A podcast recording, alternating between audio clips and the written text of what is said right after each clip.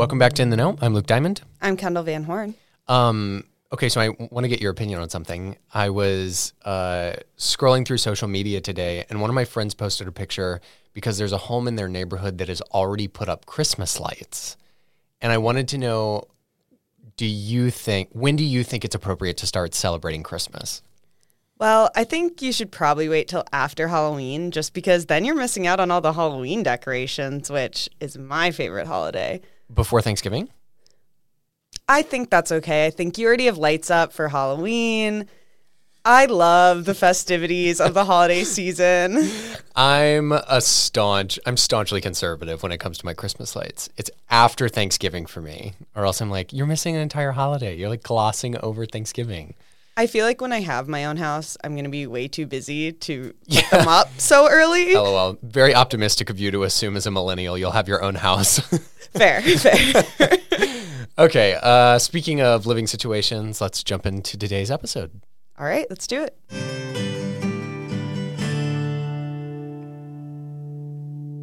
Hey, Luke, have you gotten any big checks in the mail lately? Only the piles of money that I make making this podcast. But other than that, no. Why?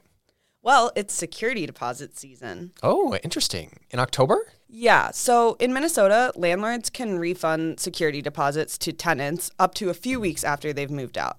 So students that moved out of their apartments in late August, which is most students around the U of M campus, are due for their checks. But a lot of students that I talked to said that their deposits have only been partially returned or not even refunded at all. So the original security deposit was 4,750 and what we got back was 3,556.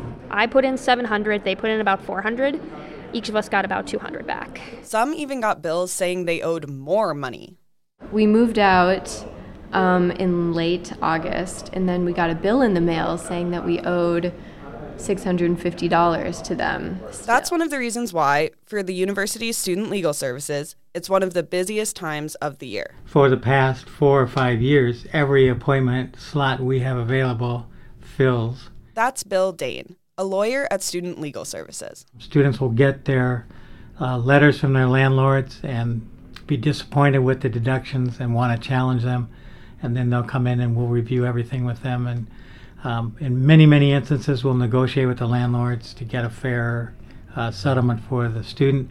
And in some cases, um, that won't work out, and we'll bring claims with the student in conciliation court uh, to help them get judgments for the amount of money that shouldn't have been withheld. Are students ever successful in these cases? They certainly can be. In Minnesota, security deposit law kind of tilts in the tenant's favor. The great thing about um, security deposit law in the state of Minnesota is that it's the only civil action where the plaintiff brings the claim, that would be the student or the tenant, and the landlord or the defendant in those cases has the burden of proving that they had the right to keep the money.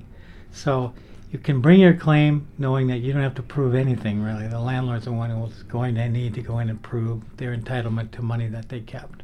So, when is it actually okay for the landlords to keep deposits? According to Bill, landlords can only withhold security deposits for two reasons. Landlords can make deductions from deposits uh, for amounts necessary to restore the premises to the condition it was in at the start of the tenancy, or for other monies that might have been due under a lease. So let's say they just students somehow missed a rent payment or something during the course of the tenancy, then they can take that out of the deposit as well. But those are really the only two areas where landlords are authorized to make deductions. So there are some landlords who will put clauses in the lease that say, oh, by the way, I get to keep uh, $200 at the end of the tenancy for uh, some of them will call them redecorating fees or whatever it's never going to pass muster because um, that type of uh, deduction is not authorized by the statute, and they're never going to be able to prove entitlement to that. If there are all these laws to protect student security deposits, why are so many having problems getting theirs back? Dane chalks it up to what he calls the sweet spot. The difference between probably the general population and the student population is we do have some landlords who have sort of calculated it out and, and decided where's the sweet spot? How much can I keep and the students won't object. And um, because students are um, not as uh, experienced as renters and because they're very, very busy, um, if the landlord guesses the right sweet spot, students might not pursue it. Like Dane says, a lot of students are not oblivious to what is going on. They are slimy scammers who are just out to take students' money, and it's not fair. These kind of landlords, the sweet spot kind, seem to be behind most of the student complaints that I heard. We were freshmen when we signed the lease, and we had no idea what we were doing, and they like definitely preyed on us because of that. They didn't return our deposits, and we didn't know about the rule that they were supposed to return our deposits at that time within the speculated time. I just figured they just charged me for whatever uh, little thing was there in the uh, damage was there in the apartment. Most students said they were being unfairly charged to repair homes that were already in poor or dangerous conditions when they moved in. Dangerous. Allegedly, yeah. At one point, we had issues with the boiler, which is absolutely terrifying because boilers can literally explode.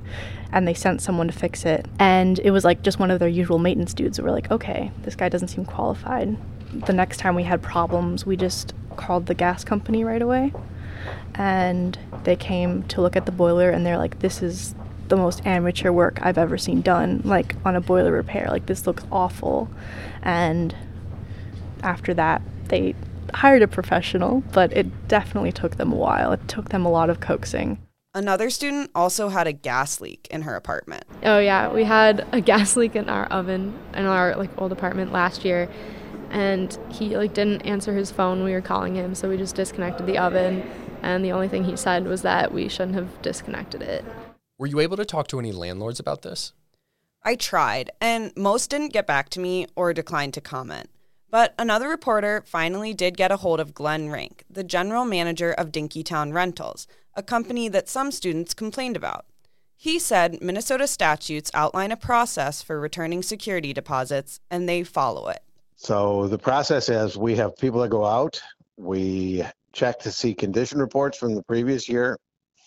We look at what's been when been done and what needs to be done, and we um, we add in the interest um, for our per statute. And if there are any um, if there are any deductions we deduct them and we send them and return them to uh, our renters he also suggested that students receive deducted deposits more often than the general public because on average students cause more damage is, is there more damage possibly than some of our other locations uh, I would say that that's probably a fair statement. But he said almost all of his tenants get at least some money back. Yes, there are, there are those that gets full thing back. There are those that we have we have small cleaning bills on little things that we have to do. There are those that that um, you know are pretty hard on a place. The off-campus living office keeps a list of non-compliant landlords. Dinkytown Rentals is not on that list, although other management companies that many university students rent from are. So, what can students do to maximize their chances of receiving a full security deposit when they move out of their apartments? Probably three things. First, before you move in, do your research. Is your management company listed by the off campus living office as being non compliant? Have their renters complained online? Second, when you move into a new apartment, be thorough with your damage report so you don't get charged later for damage you didn't cause. And while you're living there, don't cause more damage. And third, if you think your security deposit deductions are unfair, Student Legal Services here at the U can help you figure that out. Thanks for the story. Thank you.